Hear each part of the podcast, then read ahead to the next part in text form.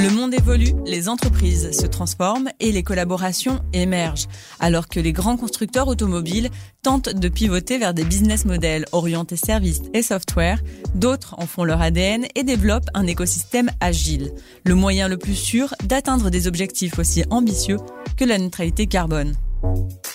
Bienvenue à tous, vous écoutez notre podcast La voiture du futur. Cinq poids lourds de l'industrie automobile acceptent de dévoiler leur vision de la voiture de demain, celle qui sortira des usines dans 20 ans. À chaque épisode, pour challenger notre expert automobile, un expert transversal ouvrira le sujet et la réflexion. Embarqué sur le siège passager, je vous emmène à la rencontre de ceux qui conçoivent nos voitures, objets de liberté, vecteurs de rêve. 5 épisodes, 10 experts pour anticiper le futur et assembler la voiture de demain. C'est parti Bonjour à tous, je reçois pour cet épisode deux invités de choix. La première est directrice d'une marque exclusive de voitures électriques haut de gamme, c'est Lise Ekman pour Polestar. Mon second invité a 30 ans de carrière au service des entreprises et de l'innovation, Bernard Pack. Vous êtes aujourd'hui professeur invité à l'Université catholique de Louvain-la-Neuve, spécialisé dans le management stratégique. Bienvenue à tous les deux. Merci beaucoup. Bonjour. Bonjour. Avant d'aller plus loin, on souhaite faire votre connaissance à travers notamment votre autobiographie. Lys, on va commencer avec vous. Quelle a été votre toute première voiture? Ben, certes pas une Pulsar parce que ça n'existait pas encore à cette époque-là. Donc euh, ma première voiture était un Mini Cooper jaune avec une toit blanche. Donc euh, j'étais super fière à l'époque. Euh. J'ai toujours beaucoup apprécié les, les voitures au caractère original en fait. On se doute un petit peu de la réponse. Dans quoi est-ce que vous roulez aujourd'hui? Ben, heureusement, une Polestar 2. Et donc, en fait, la, la Polestar 2, il s'agit d'un fastback à performance électrique. Donc, c'est vraiment notre modèle de phare, je dirais. Et euh, je roule en version euh, long range single motor avec un, un autonomie étendue de 551 km. Donc, ça me permet largement euh, pour faire mes déplacements, pas uniquement ici en Belgique. Quelle serait votre voiture de rêve? Ce sera quand même une Polestar 6. Donc, euh, c'est la toute nouvelle Roadster à 100% électrique qu'on vient juste de dévoiler. C'est surtout parce qu'elle s'appuie sur les ambitions de Polestar en matière de design, de technologie et surtout aussi de la durabilité euh, recyclable presque à 100%. Bernard, on continue avec vous, même interrogatoire. Quelle était votre première voiture? Donc ma, ma première voiture, j'étais aux États-Unis à l'époque, en 1980 à Boston, et j'ai m'étais acheté ma voiture de rêve depuis que j'étais tout petit, une Mustang 1966 ennemi, blanche, décapotable avec un toit noir. Fantastique. Et je ne me rappelle pas de la consommation du moteur, mais c'était un 8 cylindres. Oula Et aujourd'hui, euh, je roule dans une voiture familiale parce que maintenant j'ai euh, trois petits enfants et donc on a gardé une voiture familiale. C'est une Skoda Octavia et nous ne sommes toujours pas en voiture électrique parce que mon épouse est toujours un petit peu euh, réticente par rapport à la voiture électrique. Donc voilà. Il faudra lui faire écouter le podcast. Tout à fait. Et votre voiture de rêve, s'il y en a une? Oh, une Ferrari. Vous nous rejoignez dans cet épisode un peu spécial pour parler de l'industrie automobile. Ce qu'on ne sait pas toujours en tant que conducteur ou passionné, c'est que la bataille commerciale entre constructeurs est très difficile à gagner, notamment pour les challengers. Et paradoxalement, la taille des géants du secteur les rend moins agiles et moins innovants. Lys Ekman, Polestar est une marque suédoise de voitures électriques qui fait partie du groupe Geely, comme Volvo, mais vous avez une identité propre. En quoi le fait d'être très indépendant vous permet d'être plus disruptif? Par rapport à la concurrence Mais d'abord, pour commencer, c'est vrai qu'on est né comme une marque sœur de, de, Volvo, mais en juin, on a célébré en fait euh, notre entrée en bourse Nasdaq. Ce qu'on dit toujours, c'est qu'on combine euh, le meilleur des, des, deux mondes parce que on a l'agilité et la flexibilité d'être une start-up, euh, mais de l'autre côté, nous bénéficions aussi de l'expertise et de connaissances historiques de Volvo. Il faut savoir que notre secteur, ça a évolué vers plutôt une industrie de services. Et donc, euh, notamment, le réseau de services est très, très important pour que on fait de la confiance auprès de nos consommateurs. Et donc, grâce à la collaboration avec Volvo, on dispose clairement d'un réseau euh, très très élaboré et que, par exemple, pour un entretien, euh, notre consommateur, ils doivent uniquement conduire euh, 7 km. Donc ça, c'est Premièrement, le, premier avantage. Euh, deuxième avantage, c'est que on a un direct-to-consumer modèle, c'est-à-dire que c'est nous, la partie qui vend les voitures, euh, et donc on a un contact direct avec les clients. Uh, what's in it for the customer, ça veut dire qu'on a aussi, par exemple, notre équipe de, de services consommateurs chez nous, au bureau. On est toujours disponible pour répondre dans les plus brefs euh, délais. Euh, en moyenne, après trois secondes, euh, il y a une réponse via le téléphone. Donc, pour nous, l'orientation consommateur est très, très important mais aussi nos, nos, nos boutiques, nos spaces. Euh, on ne travaille pas avec des vendeurs classiques, mais ce sont plutôt des, des qui inspirent les gens pour justement faire un essai d'une voiture.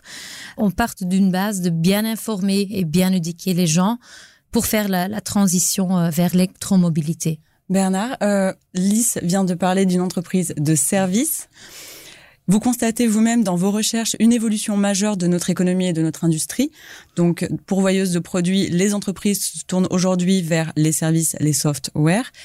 Quel impact sur le secteur de l'automobile? Je crois que les, les, les fabricants automobiles doivent se rendre compte aujourd'hui que vendre une voiture, c'est en fait vendre un service de mobilité et ce n'est plus vendre simplement un objet.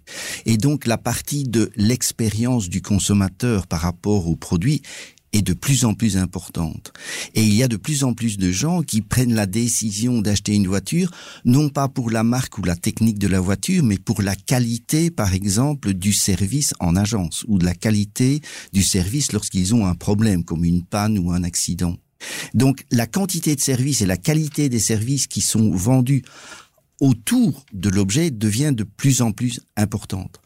Et donc, si on arrive à ce genre de modèle, et, il commence à apparaître, et d'ailleurs de grands constructeurs commencent à y penser, on est dans un monde tout à fait, tout à fait différent. Et l'avantage de la voiture électrique, ici aussi, on vient de parler, c'est qu'il y aura sans doute moins d'entretien.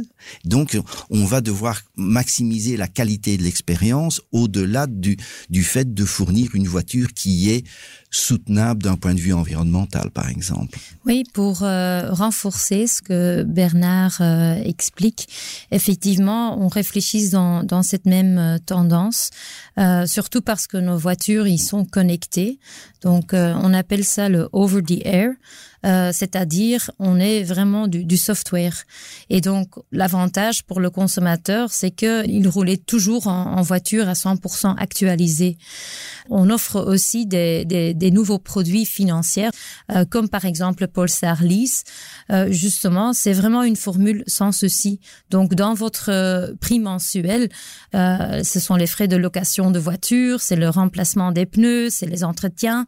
Une, une très grosse partie de notre cible, sont bien sûr les, les professionnels euh, et ils ont euh, d'autres choses à, faire de, de, se consacrer du, du temps euh, sur leur voiture. Ben, vous venez de le dire, Lys, vous êtes du coup aux avant-gardes de ce changement. Comment est-ce que vous définiriez l'écosystème que vous construisez et quel avantage ce fonctionnement vous apporte-t-il? Pourquoi est-ce finalement vous avez axé la stratégie de l'entreprise sur ce modèle? On a le Green Deal, euh, donc c'est-à-dire hein, l'engagement euh, pour avoir euh, zéro émission de gaz à effet de serre d'ici 2050. Mais nous, on trouve que c'est beaucoup trop tard. Donc, on doit faire attention que c'est pas too little too late. Euh, et donc, nous, on a clairement mis l'ambition pour être plus vite. Euh, on a signé aussi pendant le, le COP 26 euh, euh, à, à, Glasgow notre engagement pour justement éliminer progressivement euh, les, les, émissions. Euh, et dans, dans ce contexte-là, on a lancé un projet qui s'appelle Polestar Zero, où on a pris l'engagement pour construire une voiture neutre d'ici 2030. Donc, quand vous saviez que une voiture euh, contient à peu près 30 000 pièces euh, et que ce n'est pas un produit en soi, mais il y a beaucoup de fournisseurs qui, qui sont engagés, engagés dans, dans le processus de production. Euh, très très important de collaborer ensemble. Et c'est de la disruption, c'est vraiment une, une révolution écologique qu'on recherche et nous, on est, on est convaincu qu'on ne sait pas faire ça toute seule. Donc pour ça, on, a fait déjà un, un premier euh, appel à collaboration en février. Euh, il y a un deuxième maintenant qui suit pour le moment, plus spécifiquement sur les, les matériaux artificiels qui ne produisent aucune émission dans le domaine des minéraux et des métaux, plus notamment aussi pour nos batteries. Donc c'est vraiment une révolution euh, écologique, euh, ce qu'on recherche. Le secteur automobile, euh, les clichés y sont nombreux. Je vous propose cette séquence de trois minutes pour démonter un mythe. Le véhicule électrique est trop cher. C'est un mythe. Lys, pourquoi ce mythe? C'est absolument une mythe. Euh, on vient juste euh, de finir une, une grosse étude euh, qu'on a menée auprès de plus de 2000 Belges, ensemble avec Profacts. Et en fait, ce qui était très intéressant, c'est que le prix a clairement une position très ambiguë. Euh, parce que d'une côté, le prix était un, un détracteur et de l'autre côté, c'était aussi au même temps un motivateur. Euh, en fait, ce que ce qu'on constate, c'est que la plupart des gens ne regardent pas encore le prix de la bonne façon. Euh, il y a beaucoup d'aspects qui sont différents par rapport à une voiture euh, à essence, par exemple. Euh, premièrement, le, le coût de service, par exemple, le coût de consommation, c'est beaucoup plus bas. Donc nous, on, préfère de, parler plutôt d'un prix TCO, on appelle ça. C'est le, les coûts du cycle de vie de la voiture dans sa totalité. Et donc là, vous allez voir que euh, on arrive très souvent moins cher qu'une voiture à un moteur euh, thermique. Entendu, voici pour un mythe qui vient de tomber. Dans ce podcast, on a également un segment Vision du futur. Sauf qu'en vérité, tout ce qu'on se dit depuis tout à l'heure, c'est déjà un petit peu le futur pour de nombreuses entreprises encore bloquées en arrière. Donc, euh, la vraie question pour ce segment, c'est pourquoi? Pourquoi cette évolution? Et on commence avec vous, Bernard. En tant que chercheur, quelles sont les grandes tendances stratégiques que vous voyez à peine s'esquisser, mais surtout quel avenir pour les entreprises qui seraient résistantes? Moi, je crois qu'il y a deux tendance vraiment critique auquel il faut continuer à regarder, c'est un, le changement des habitudes de consommation. Quand on parle le fait de regarder au TCO, au Total Cost of Ownership d'abord, et donc là, euh, le fait que l'on va pouvoir louer des voitures avec le all inclusive, ça va permettre de mieux enregistrer, je crois, la valeur du TCO, de comparer les voitures. Ça, c'est une tendance. Et la deuxième tendance, c'est que toutes les entreprises qui sont impliquées dans un gros effort de manufacturing vont devoir absolument avoir un effort qui est soutenable d'un point de vue de leur empreinte euh, euh, écologique et qui est éthique. Donc tout le sourcing doit devenir éthique. Et je ne fais que de renforcer là. La tendance va être au traçage par la blockchain de l'ensemble des, des étapes de la production de la voiture et du recyclage de la voiture et lors même de la revente de la voiture et ce genre de choses. Donc ça, c'est tout ça, c'est les deux grosses tendances. Ça confirme déjà tout ce qu'on s'est dit dans la première partie. C'est pas mal. Lys, euh, vous voyez grand avec cette vision, vous nous en avez un petit peu parlé, euh, d'une voiture totalement neutre sur le plan climatique d'ici 2030. Quelle est la situation aujourd'hui pour vous? Mais pour nous, la future, c'est déjà aujourd'hui. Euh, donc, on n'attend pas, euh, bien sûr, 2030. Euh, la technologie, elle est prête et nous avons déjà aujourd'hui des, des, produits excellents. Euh, pour nous, un outil très, très important, c'est notre Life Cycle Analysis. C'est en fait une étude qu'on a menée pour avoir un point zéro. C'est-à-dire, on a mesuré tout l'impact qu'on a sur l'environnement à aujourd'hui, euh, sur l'empreinte carbone. Et par exemple, notre dernière mise à jour de Polestar, euh, année 23, qui, qui, vient juste de sortir, euh, c'est pour moi un excellent exemple. On est essentiellement concentré sur la durabilité. Et donc, pour ça, euh, par exemple, on a utilisé uniquement des fournisseurs qui utilisent l'énergie renouvelable pour la production d'aluminium. Et donc, euh, grâce à ça, à cette optimisation, on a pu réduire déjà notre impact sur l'environnement avec 1350 kg de CO2 par voiture. Vous connaissez l'expression, c'est en visant la Lune?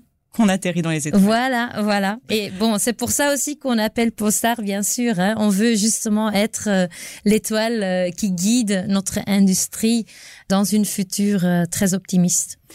Justement, on parle maintenant du faire plutôt que du dire. Donc, un vrai engagement, c'est celui qui va passer par le faire. Dans le milieu des startups, on répète souvent qu'une idée ne vaut rien, que c'est sa mise en œuvre qui compte.